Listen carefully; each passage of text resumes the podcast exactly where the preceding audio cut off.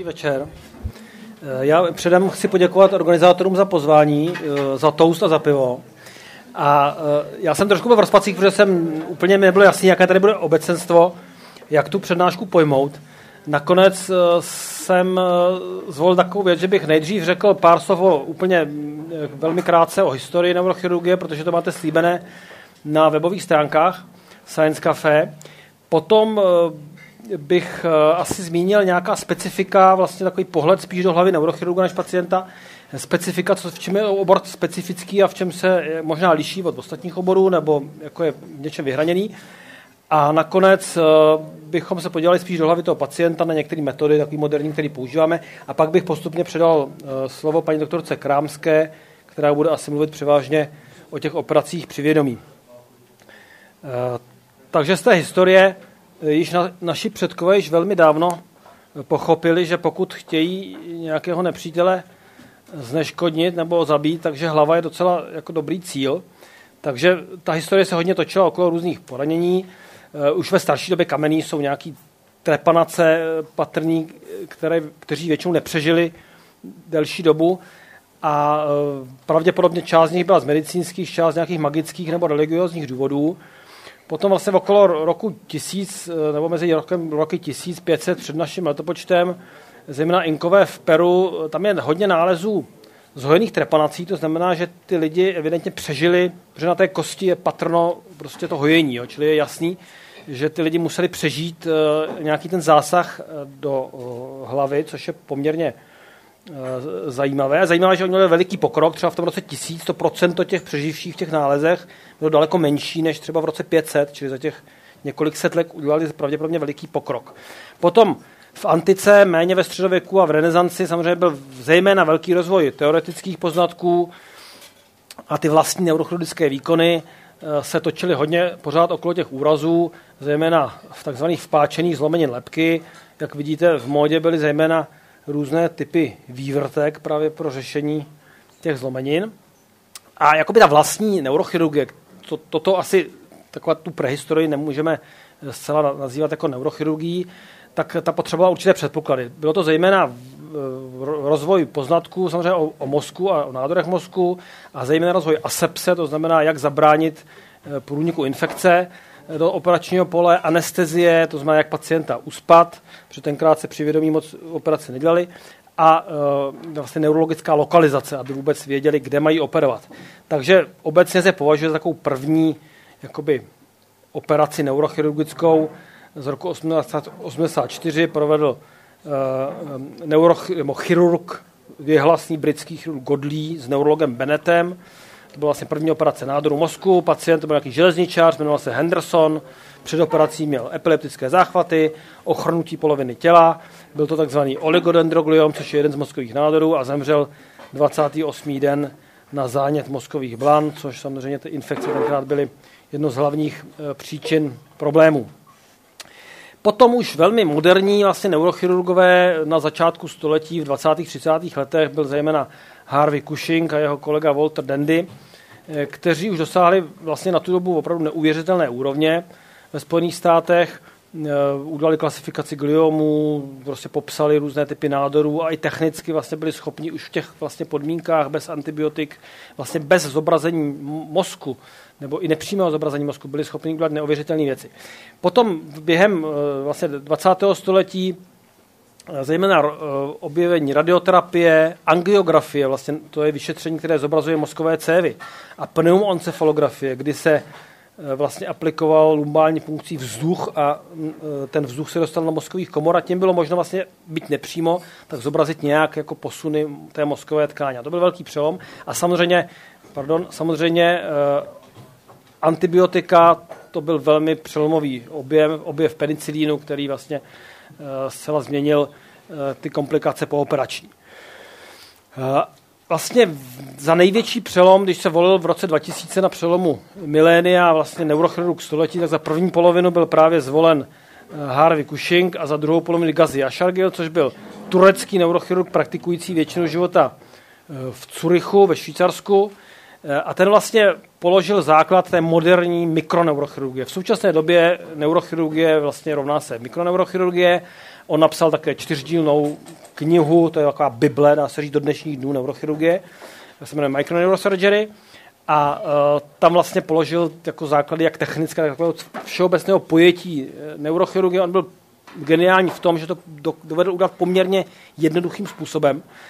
A platí to vlastně přes další samozřejmě velký rozvoj technický, to platí dodnes. To je vlastně ta éra, kdy se objevilo CT.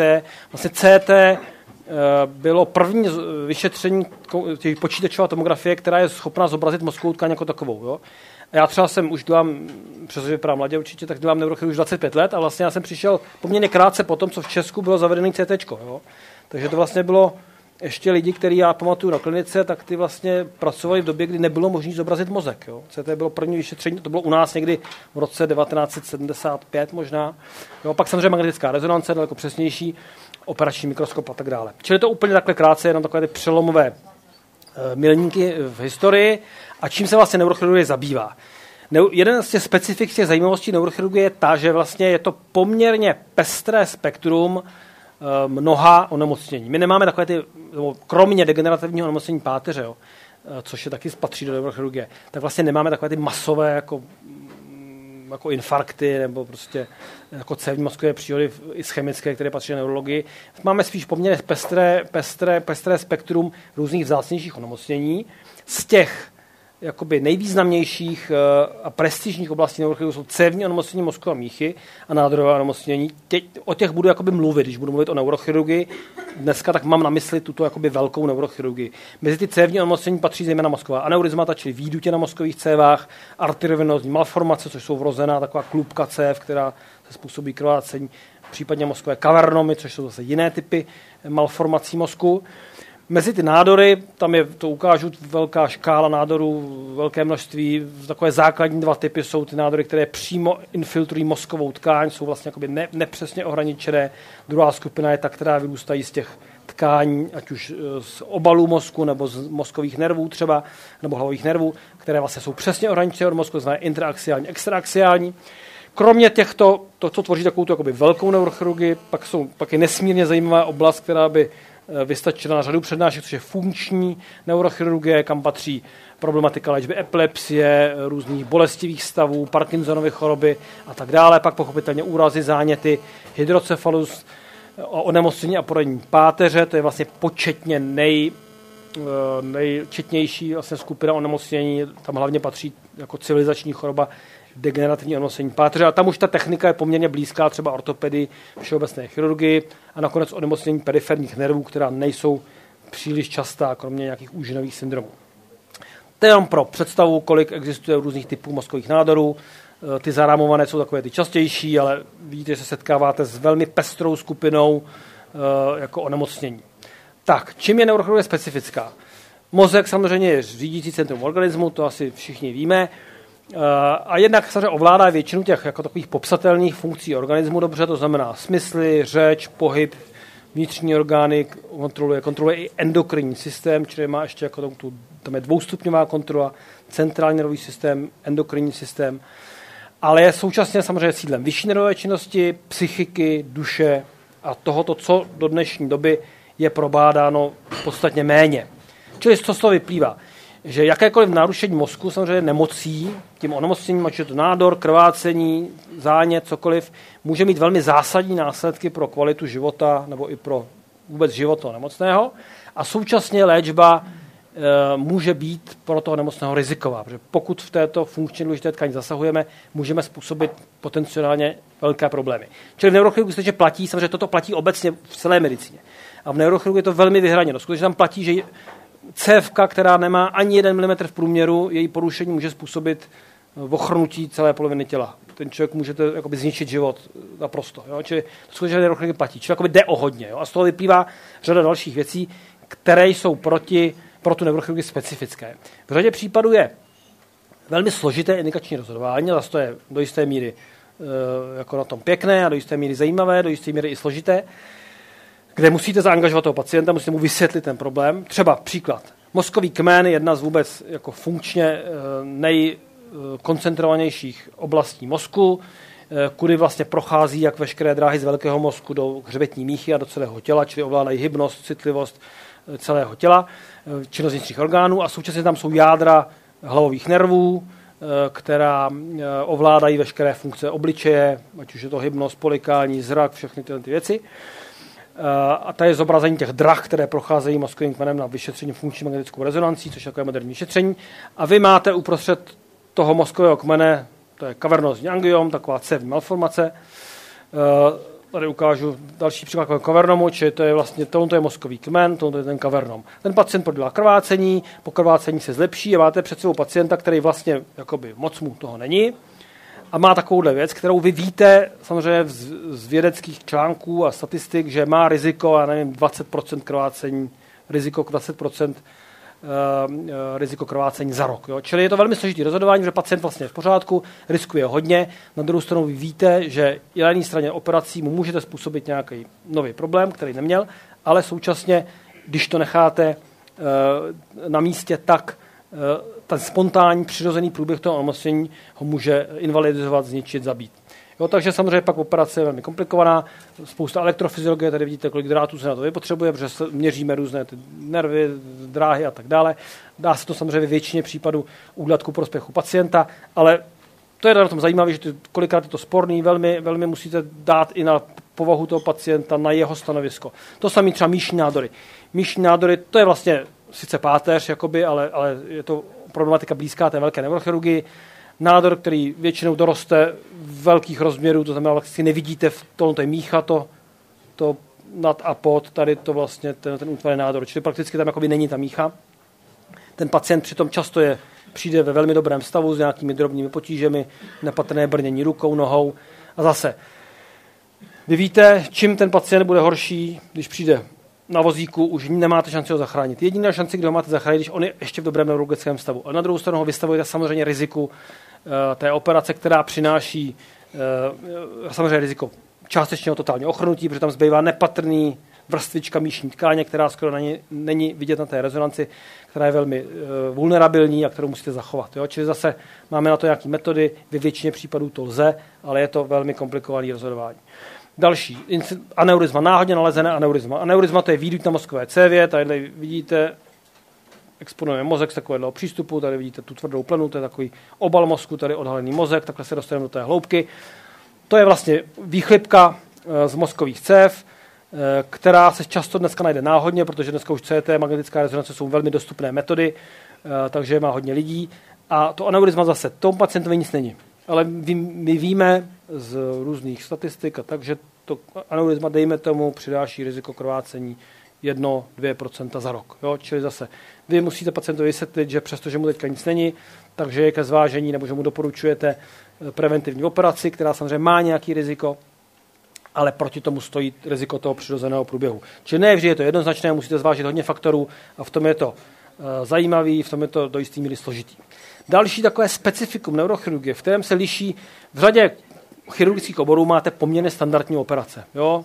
I my to vidíme třeba v páteřní chirurgii, operace krční páteře pro degenerativní onemocnění je poměrně standardní operace, kdy vás v podstatě nic jako úplně zásadního ne, nezaskočí. Samozřejmě každý pacient je trošičku jiný, ale je to úplně něco jiného, co se týká u té velké mozkové neurochirurgie. Tam každý případ je skutečně naprostý originál. Jo? Tady vidíte, jak vypadá anatomie třeba na lebeční spodině, kde prostě jsou ty mozkové struktury, to je mozkový kmen, okolo jdou cévy, okolo jdou spousta těch hlavových nervů a teďka tam vyroste nějaký nádor, všechno jsou to, tohle jsou všechno meningiomy, tohle je třeba švanom, to znamená podobné nádory a každý roste prostě v jiném místě, jinak zarůstá ty struktury, jinak odtlačuje nervy, jinak odtlačuje tepny, Jo, čili v tom je to zase velmi složitý, velmi zajímavý, protože každý ten případ je originál. Vy dopředu nevíte, jaký ten nádor bude, vy víte samozřejmě tvar, velikost, to vám dneska řekne velmi přesně ta magnetická rezonance, ale už nevíte přesně, jakou bude mít konzistenci, jestli bude měkký, tuhý, jak moc bude prokrvený. Zase můžete si udělat angiografii, ale nedávám úplně přesnou informaci. Prostě každý nádor je jiný, to je na tom hezký a to je ale na tom je obtížný, protože musíte uh, uh, jednak se na to absolutně soustředit. Já si pamatuju na stáži z všeobecné chirurgie, často neurochirurgové jak si diskutovali celou operaci o něčem úplně jiném a během toho si operovali nějaké věci, což lze třeba dělat i u některých našich operacích, to nemyslím nějak pejorativně na chirurgii. ale prostě při mozkové neurochirurgii to prostě nelze. Jo? Tam se musíte absolutně soustředit, protože nikdy nevíte, co vás čeká, musíte nějakým způsobem improvizovat. A i zkušenost samozřejmě má, je tam dlouhá učební křivka, protože uh, ty případy, jak jsem říkal, je to spíše je to velké spektrum vzácnějších případů, čili aby člověk získal zkušenost s nějakým konkrétním typem uh, nádoru, aspoň v té jako obecné rovině, tak potřebuje na to poměrně dlouhou dobu. Jo? Čili to je zase další velmi velké specifikum, že vlastně u, těch, těch, u té mozkové je to velmi, velmi originální všechno taky. Aneurizmata mozková, ty výdutě mozkových tepen. Jo? Každé aneurizma je originál. Jo? Vy dokonce nevíte, jestli vůbec to je řešitelný, co jdete dělat, jo? třeba. Jo? Protože to prostě neexistuje, neexistují v podstatě dvě stejná aneurizmata. Jo? Třeba po každý tam ty cévy jsou uspořádané jinak, krček jinak, stěna jiná, takže to je takové poměrně výrazné specifikum. Dále poměrně z našeho hlediska je to zajímavé ty nároky na tu psychiku neurochirurga, protože tam je obrovská individuální angažovanost. Samozřejmě medicína obecně se stává do jisté míry týmovou, to v řadě případů jako platí, pochopitelně. Nicméně tady prostě máte před sebou obrovský meningiom baze a to je prostě jakoby one man show. Jo. To záleží na té konkrétní osobě, to neurochirurg, který to bude dělat. Na tom záleží prostě 95%, jestli to dopadne dobře nebo špatně. Jo. Či ta individuální zaangažovanost, individuální zodpovědnost je, je obrovská. Jo. Což samozřejmě má svoje jako krásné stránky, ale i svoje stímní stránky. Jak říkáme, zažíváme velká vítězství, když se to všechno povede, je to krásný, tak máte euforii.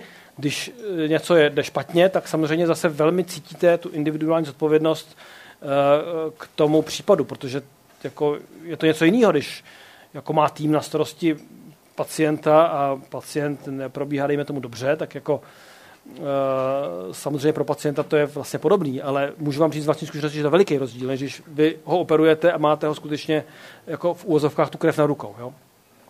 Tak je krásný, že a někdy krásný, někdy, někdy nekrásný, že vidíte okamžitě vlastně ten výsledek práce. Jo? Vy, eh, ta neurologie je v tom krásná, že vy prostě tam všechno jakoby tak jako hraje, že prostě vy, pacient se probudí hodinu po operaci a vy vidíte, jestli hejbe, rukama, nohama, jestli má v pořádku lhový nervy, druhý den uděláte rezonanci, vidíte, jestli jste nádor vyndali, nevyndali. Jo? Čili eh, takový ten bezprostřední efekt té vaší práce je vidět a zase, když je to dobrý, je to fajn, když to není dobrý, zase to na druhou stranu.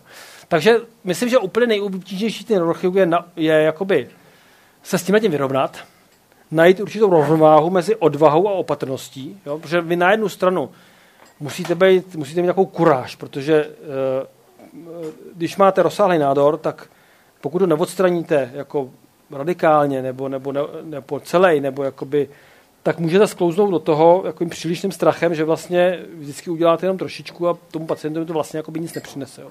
Samozřejmě musíte včas zastavit, abyste tomu pacientovi nespůsobili nějaký nový problémy, eh, který jako nezbytně nemusí mít.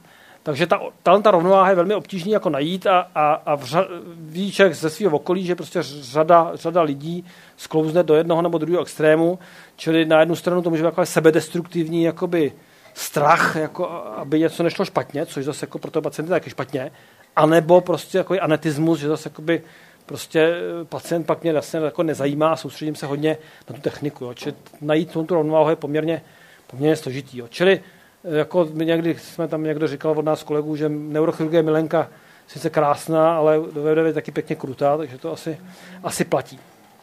Potom ta krása jako tý, toho oboru spočívá, že je tam taková jako rovnováha mezi, dejme tomu, nějakým tím teoretickým zázemím, čili nějaké know-how, jak už to neurochirurgické, protože samozřejmě ta neurochirurgie má svoji specifiku technickou, jo, máte chirurgickou anatomii, různé techniky, jak obecně to zázemí těch neurověd je samozřejmě nesmírně zajímavý. Je to velmi, velmi jakoby zkoumaná oblast, kde je pořád spoustu nových jakoby, eh, poznatků.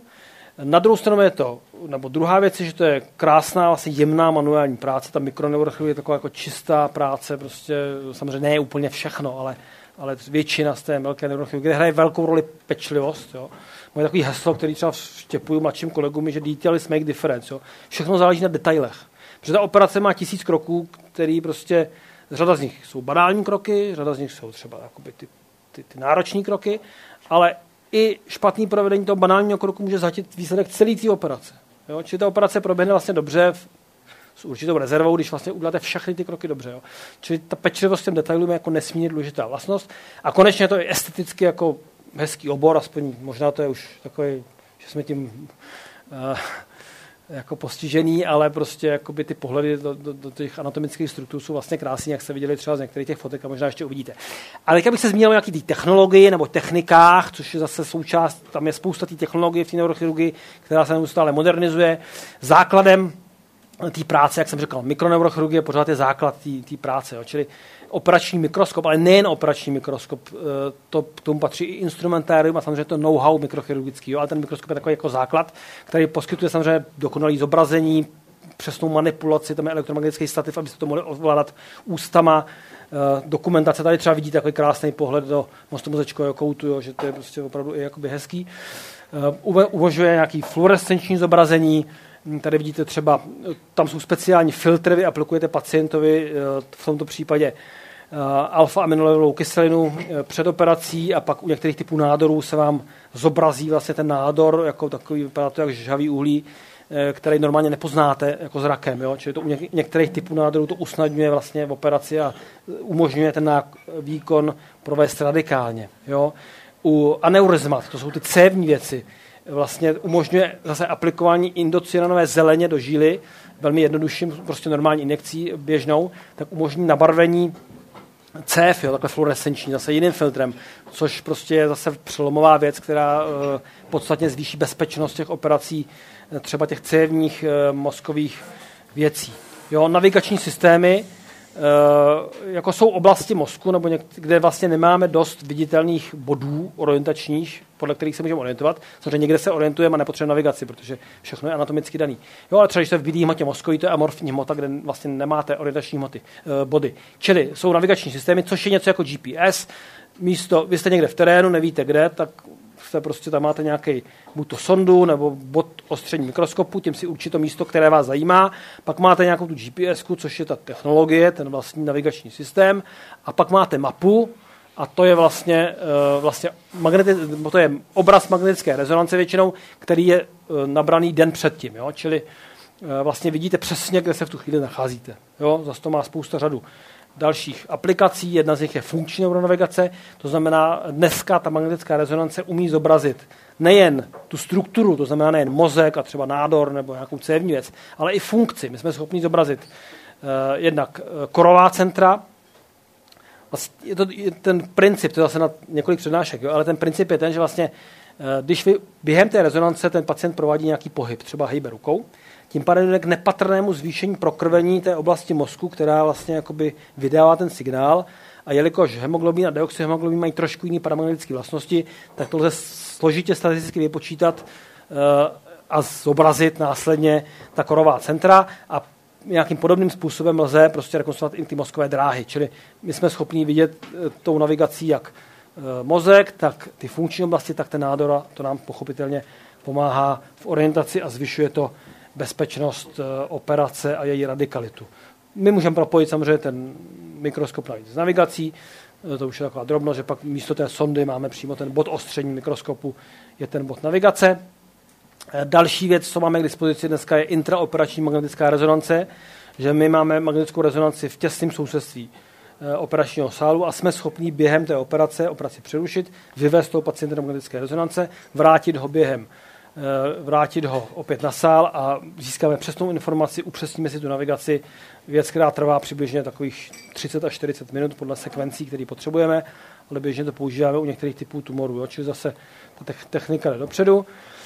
Další velmi důležitá věc pro, pro eh, zvýšení bezpečnosti těch operací ve funkčně důležitých oblastech je elektrofyziologický monitoring. To znamená, máme svoje elektrofyziology, kteří e, tohleto dělají a my jsme schopni monitorovat některé funkce. Jo. Úplně, jsou to většinou takzvané evokované potenciály, to znamená, stimulujeme určitou část mozku a snímáme nějaký, třeba e, jak si stimulujeme třeba mozek, který nebo korovou oblast, která zajišťuje pohyblivost končetin a z té končetiny pak snímáme odpovědi. Čili vlastně tím pádem zjišťujeme funkčnost té dráhy, která toto spojuje. Jo? Když tam dojde k nějaké poruše, tak nám ty evokované potenciály se nějakým způsobem změní a my můžeme reagovat. Jo? Podobně můžeme stimulovat některé hlavové nervy a podobně pak se postupuje u té operace přivědomí, o čemž, s čímž vám seznámí paní doktorka Krámská.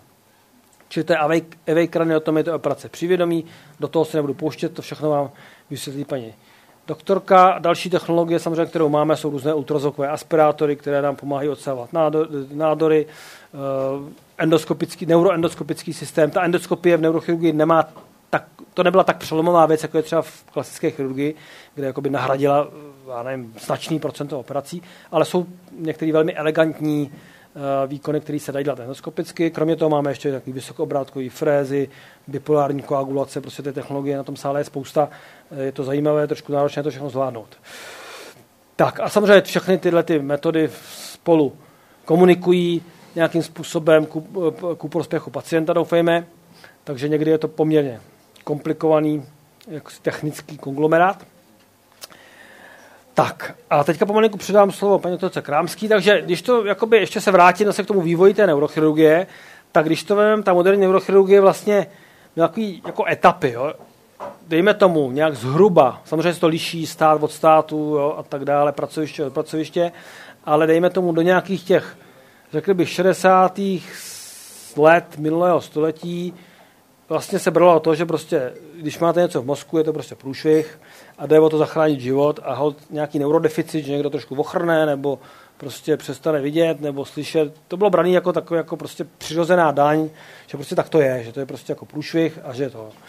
Takže vlastně většinou neurochirurgové byli spokojení, když někdo přežil jo, a moc se jako nekoukalo, že někdo má prostě hemiparézu nebo hemiplegy, tak to prostě se nedá nic dělat. Potom vlastně v, té, v tom zbytku minulého století eh, to bylo hodně soustředěné na záchranu těch základních funkcí. Jo když to zjednoduším, jako pacient, který všim hejbal, mluvil dobře, eh, viděl dobře, slyšel dobře, tak jako se řeklo, je dobré, v pohodě, eh, jsme spokojení. Jo?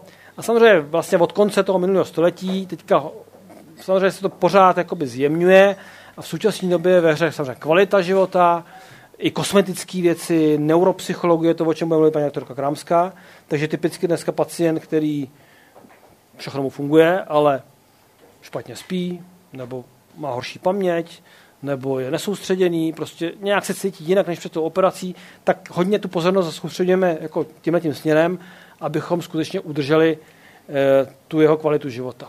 Takže tím já bych skončil, děkuji vám za pozornost a poprosím paní doktorku Krámskou, aby pokračovala.